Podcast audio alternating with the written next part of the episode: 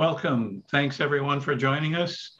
Uh, Good morning if you're in Hawaii, afternoon if you're on the mainland or somewhere else. Uh, But thanks so much for joining Think Tech Hawaii. Thanks for joining us.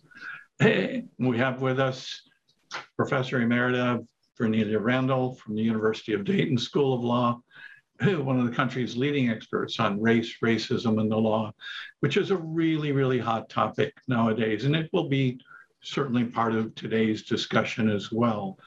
Ben Davis was professor emeritus from the University of Toledo School of Law, is now teaching at Washington Lee School of Law in Virginia.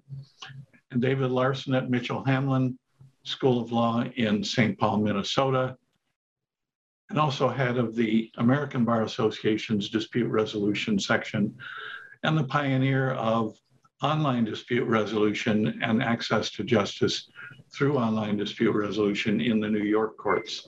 So thanks all of you. Thank you. Thank you. So if we're moving from pandemic to endemic, if we're moving from whatever stage we have been at to whatever stage is coming, what are some of the old norms and new norms that seem to be in the most conflict now? Professor Randall, you want to start us off? You mean in terms of the pandemic and how what we're moving from? Anything you I, want? I, I'm hoping that that the pandemic will provide an opportunity for uh, intellectual property that pharmaceutical companies have uh, uh, will that somehow we will use this to allow third world country, uh, developing countries to develop industries to develop their own vaccines. I was sort of appalled to find out which that up until now, uh, the pharmaceuticals companies have effectively kept out of uh, African countries the ability to manufacture uh, those drugs in their own company. And so I hope the new norm will be uh, with South Africa having said, look, we're going to do this, uh, that the new norm will be, look, you know what? You can be a partner or we can step on your intellectual property, but we are no longer going to pay high prices for something we can make in our own country. So, what a great idea if it could move not just to universal distribution, but universal manufacturing and even universal research and development exactly. collaboratively and globally. Great idea. What a fantastic new norm that would be. And we know there's going to be a lot of competition about that. There, there is now. Um, ben, Yeah. David? Yeah. I, I, Well, and, another um, thing that's, Yep. Go on, Dave. David, like- I'll sorry, Ben. Um, and, uh, another thing that I think has changed um, is the af- in the aftermath of the Great Resignation, is that it's become clear that um, a good paycheck's not enough. That people want more from their jobs, and if you're going to attract workers, you're going to have to have people believe that there's an opportunity for growth, that they're going to be appreciated and respected, and I, I think that's a change. And um, along with that, a change of uh, a desire and need for flexibility in ways that we weren't giving that before in terms of time and the ability to work remotely. I think that's not going to go away. If you want to keep your workers, you're going to have to provide that kind of flexibility. And then the other thing is that because there is a shortage of workers, um, we've moved a lot more towards automation. And, uh, you know, people are thinking aggressively about what I can automate and what can I do in manufacturing, and that's going to cost a lot of jobs. Um, a lot of jobs are going to they're going to we we know this has been happening, but it's accelerating now because there's a lot of work shortages. So people are pushing automation. Um, it loses jobs. There are some benefits. There are some unsafe jobs that robots could do more safely and prevent workplace injuries. But that's going to be a, a dislocation a displacement. That's a great insight because it, you've got that technology expansion direction, but at the same time, you've also got attention toward infrastructure, eh, rebuilding, new building, and work that's going to require a lot of physical skilled labor as well as technological. Well, I can maybe jump on both comments because uh, I was at George Mason University uh, in Virginia last weekend, and um, they have robots that uh, deliver the food all over campus. So, you know, we're driving around, kind of getting a tour from a, a, a professor there, and uh, you see these little robots, you know, wait, making their way around to deliver food. So you make a food order, and uh, it's put in the robot, and the robot goes on its way. You know, there, it's that was kind of an amazing, or even stunning thing to see for for me. And there were a lot of them rolling around. And apparently, you can have you know sort of robot jams at uh, crosswalks on certain times. There we have seven or eight of them sitting there, you know, waiting, and they respond to traffic and all that stuff, and then they go across. As I as I sit here today and look outside, I'll just make the observation that those robots would have to ski because we still have snow on the ground. Fair enough. So the, the other thing, uh, if I could just jump that... to one other thing, is just uh, I think that when there you do these, uh, the numbers are per capita numbers of deaths for uh, from COVID. The U.S. per capita number is pretty awful, if I remember it right.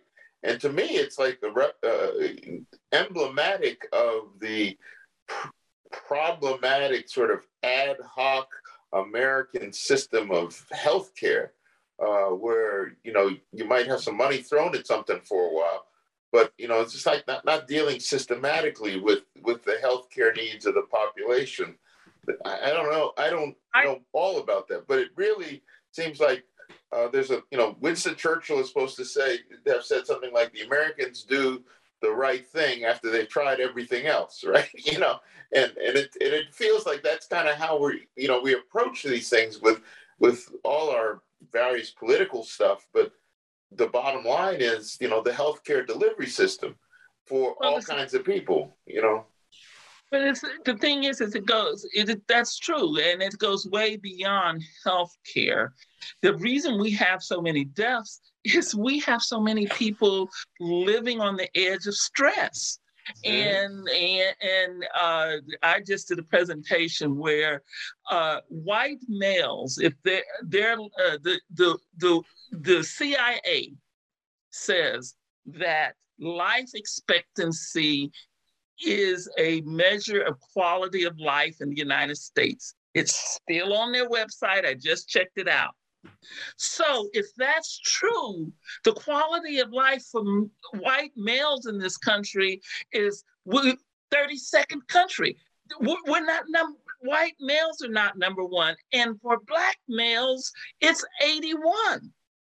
So it so so there is something going on in this country that goes way beyond access to health care that is affecting our health in a very bad way. The same, the same kind of disparity exists for white females and for Black females in terms of this gap. And so part of what we have to start thinking about is how do we restructure the whole society to be a happier society and to assure that everyone has access to food, housing, clothing, education, and health care and don't live by toxic dumps?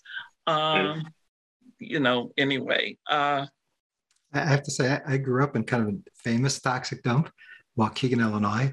Um, when Anne Gorsuch came out with her list of the most toxic places in America, back in the 1980s. You know, Justice Gorsuch's mother was head of EPA. Waukegan was on it for twice for the air and water. And America Ferrera, the actor, um, did a special about pollution in America and um, uh, underrepresented communities, and that happens to be Waukegan, and mercury pollution is endemic in Waukegan. Um, so yeah, there's a great disparities in terms of environmental pollution and exposure in this country that we need to pay attention to. We need to tax the billionaires. Actually, we need to tax the millionaires. If, well, yeah, we and we need to bring back uh, what's that tax called? Um, uh, when you die tax. Uh, the estate tax. Estate tax. I know everybody get upset, but not nobody who's listening to this has the money is going to be affected by an estate tax. You're talking about people who have millions and millions of dollars in their oh, estate. Let's let's say let's say billions. um, yeah, we have we have wealth inequality now that's really we haven't seen since the 19 teens. I mean, it's mm. extraordinary. I and mean, we have, yeah. you know, we used to need a whole government agency and a staff of people and federal appropriations to put something into space. Now there's people themselves that can actually put rockets in space and bring them back. Um, so as as we talk about you know inequality and and racial inequality, it's it's really closely tied to wealth inequality and the desire to preserve that power. And um, you know, it's really interesting how uh, if you're in a position of power, you can use whatever leverage you can think of to maintain that power. So, for example, if people are talking about uh, the need for racial equality, you can say that what that is, it's really about revenge, you know, and and and and what revenge means is that we're going to flip the world upside down, which means whites are going to lose. So you better you better push back against this because um, uh, you're going to suffer. You know, and that's the message that people are putting out for the mid-year elections. You know, they've jumped on critical race theory. You know, not really even understanding what it is, but it's the boogeyman now that they're using to energize people with this kind of dog whistle politics yeah, that. Yeah. Um, you know th- that if you don't vote for our agenda and our conservative position you're going to suffer, which in reality you probably aren't, because we're really talking about dismantling a, a, huge system of wealth inequality that affects it's not it is racial based but also affects a lot of whites too who are still not recognizing their own disadvantages people are tied to the the fake American dream. I taught at uh, HBCU for a year, and I was t- teaching my race and racism in class. The whole class was Black. Okay. And I said to them, what if I could tell you a way where everybody in America could have blah, blah, name it all off? Okay. And they were like, oh, yeah, we would be for that. But how would you do it? I said, well, we just tax everybody. Nobody would have inheritance tax. Nobody would have, uh, you know, we 70, 80% tax, uh, excess tax like we did in the 60s. And we would use that money to raise the standard of living of everybody. Only two people in the class was for it. I'm like, why aren't you not for this? You're hmm. never going to be a multimillionaire. Nobody in your family is going to be a multimillionaire. Mm-hmm. So why wouldn't you be for something that would give your whole family a better way of living? But they didn't want to get rid of the they they owned up to saying, yes, I understand that, but if if I happen, I don't want to tax. I, I think that whole that right you know people are so tied into that what Ooh, if yeah. I got rich? Yeah, that, that dream. You could be me. You know. so, so, so, don't think about me. Think about you. Yeah. You, you want to be taxed, even though you're, as Professor Randall says, you never are. And aren't there these like uh, quintile analyses about people at X quintile being able to move up to the next quintile or something like that?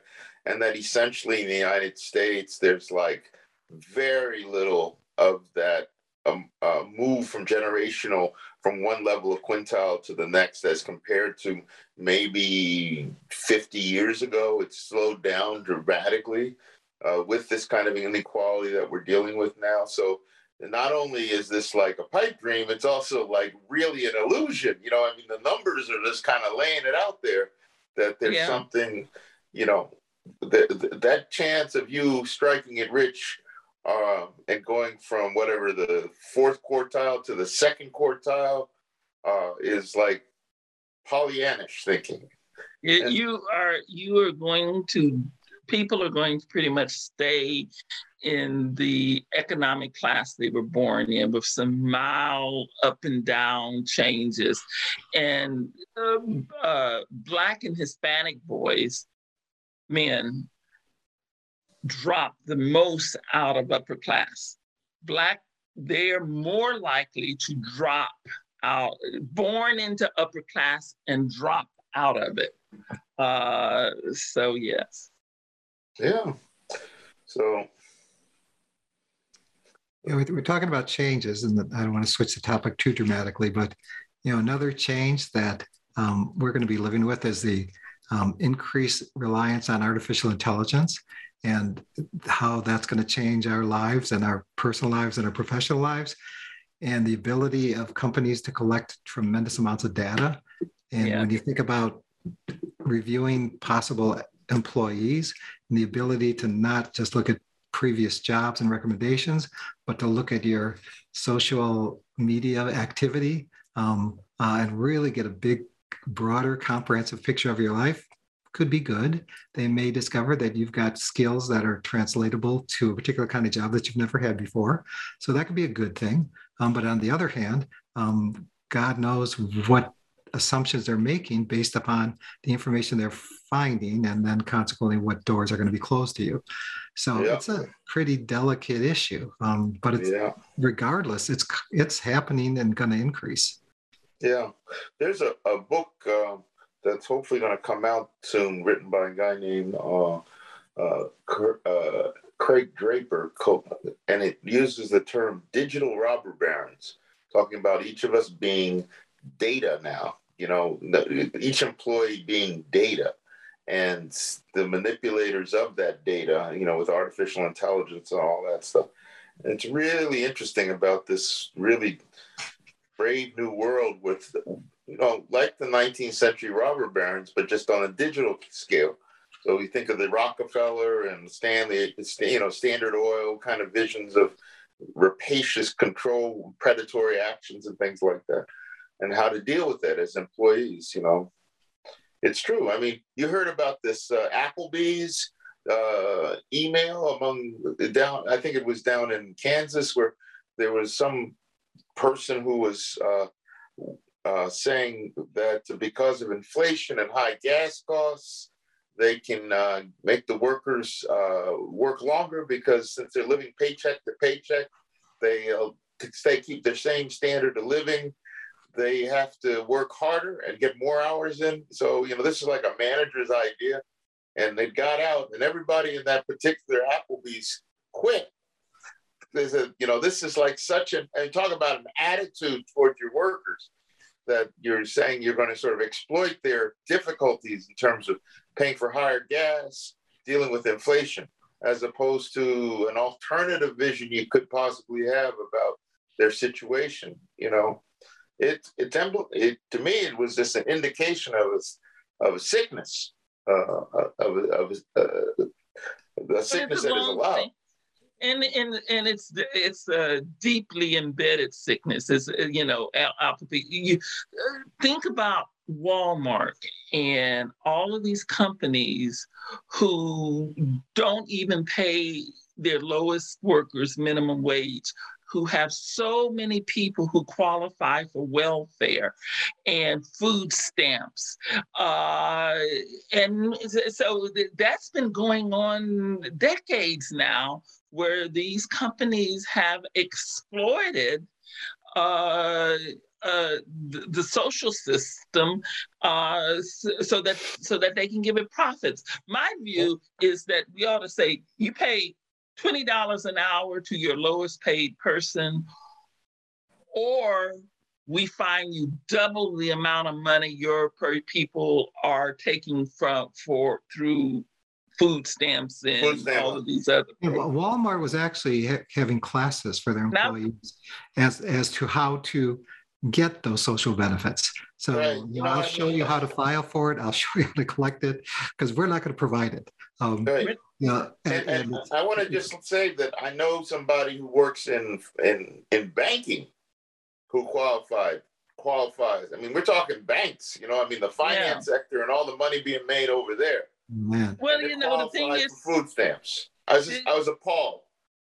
Yeah. The, the attitude in this country now is to pay as little amount of money as possible to the producers uh, the product producer, whatever that product is, the lowest, so that they can bump that up to high, uh, uh, people higher up and bump it out as uh, pr- uh, profits. And I'm not surprised uh, that they don't pay, that they're not paying decent wages and banking and everything to the person who's the clerk behind the desk or the person who's cleaning the building or, you know, whoever. I don't know if it, if it actually is changing, but we just had two strikes with the teachers here in the Twin Cities, both Minneapolis and St. Paul. Both were successful strikes. Um, they got increases not insubstantial for educational support personnel, pretty significant. Um, they got some some victories in this strike, and we've called, you know, this last period we saw a lot of strikes. Um, Striketober, uh, we saw a lot of labor activity in October, and um, so maybe we're at a period now where, given the labor shortage, and the recognition of employees that we actually can move around, maybe they can use some of that collective labor strength to get some of these improvements that at least recently have not been available. You know, and that's maybe a little Pollyannish, a little optimistic, but yeah. I, we just witnessed it being successful twice here in, in the Twin Cities has to go back to the 1910s, 1920s when the labor, everything people to think about, talk about all this stuff you know, but all of that was result of labor strikes and labor. Uh, the, the, the people in these country, country companies didn't just say, "Oh yeah, let's let's do this for you." There were let's stop child labor, let's let's uh, pay minimum wage, let's do all these. All came about by strike. People have to be willing. This is why I keep saying people have to be willing to incur a loss in order to win something. And and unfortunately, I'm so happy to hear you say that they did that because one, that's the only way we're going to get a change because they're never going to give it to us. And mm. two, you become a model for other people in terms of how to rally your, your people to to to strike and then win. Yeah, they missed 14 teaching days, so there there there was a cost, no question about it. Um, and it seems that there may be some really deep connections that you've been talking about between these. We know that intentional aggressive, competitive wealth and power inequality are, have been a norm that's been growing for years. It's not a new norm. But the intensity and the level of that intentionality, that aggressiveness, that competitiveness seem to have been escalating mm. years. And combined with political polarization of things like healthcare, of things like education. The idea that children in grades kindergarten through third can't even discuss race or differences in sexual identities or gender identities. Jimmy Jimmy Kimmel made the observation. He goes, he goes, I like the he goes, he goes, I'm amused, I'm amused by the don't say gay rule because you have to say gay to say that. yeah, it's good. That's good. That's good.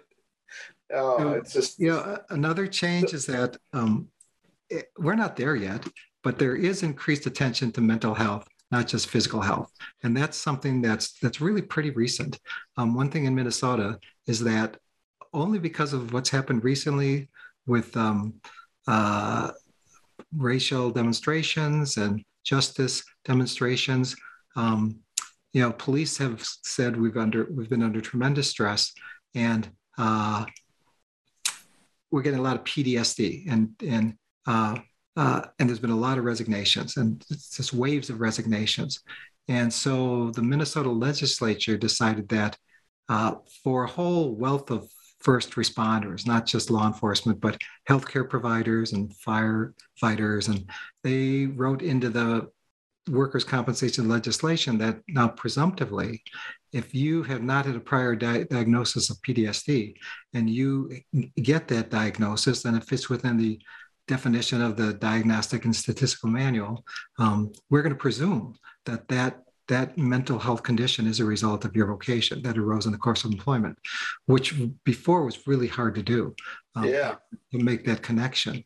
Uh, you know, so that kind of thing's an improvement. And it's it's for a whole really a, a class of employees, not just law enforcement, but a lot of first responders in a lot of different professions who are on the front line. Sure, like when I was thinking of all the the nurses and uh, medical people all included. through COVID with the, the, the kinds of crazy hours they were working and and um, are are teachers included? Teachers are not included um, as first responders, but you're right. And I'm just you make a good argument. You're yeah. right. Good argument. Boy, they had they've had some tremendous challenges, and maybe they yeah. Yeah. yeah. They're on the first line.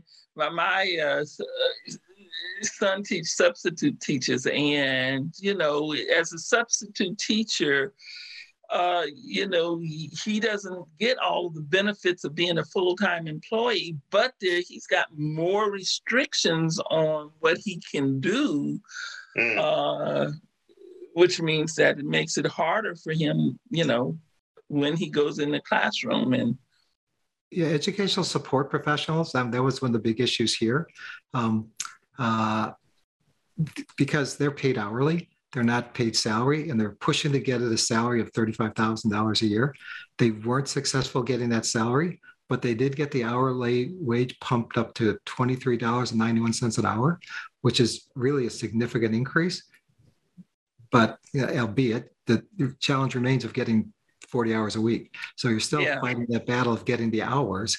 Um, yeah. at least there's a recognition that this particular group of employees needs help. Um, yeah. And they did get some. So I, I just wanted to speak to a couple of the things about these battles that are being fought.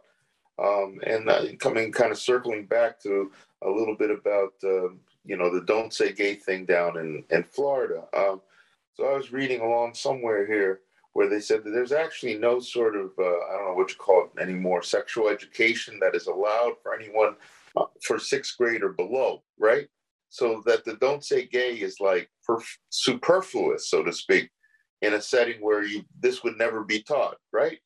Uh, at that age group level. And I said, you know, it's just the kind of vindictiveness, you know, uh, the kind of the you know the, the kind of violence that you know it's like it's not the, the cruelty is the feature, right? The, uh, uh, of this kind of, uh, of, of politics.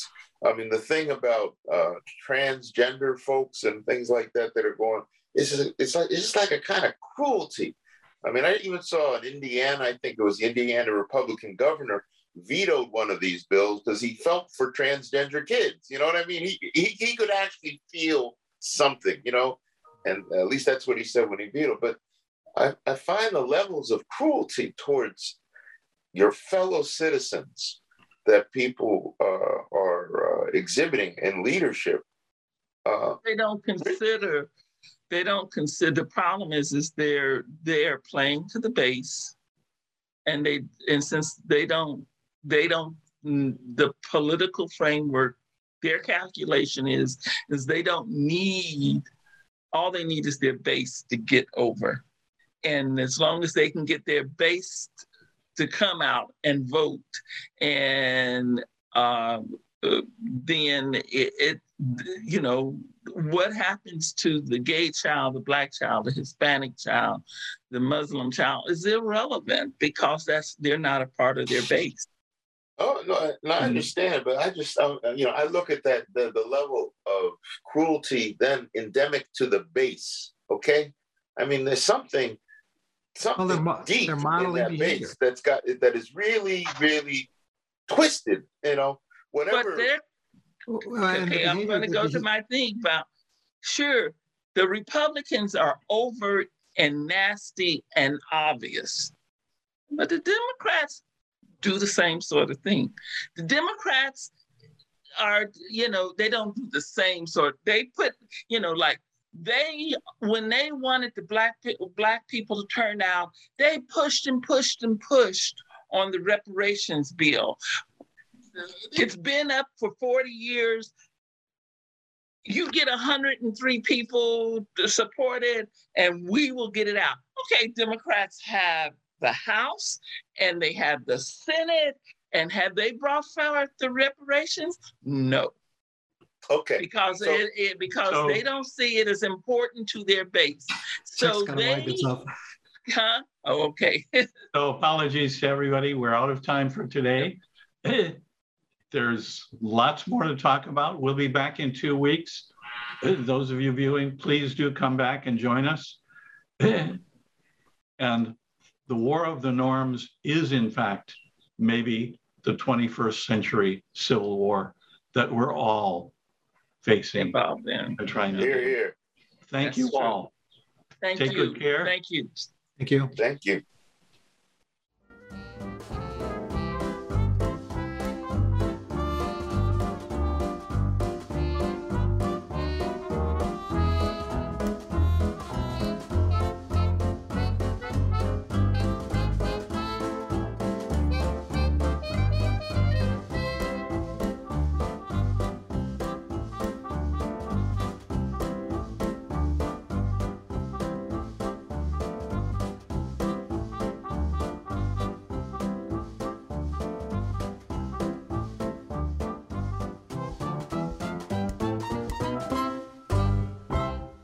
Thank you so much for watching Think Tech Hawaii.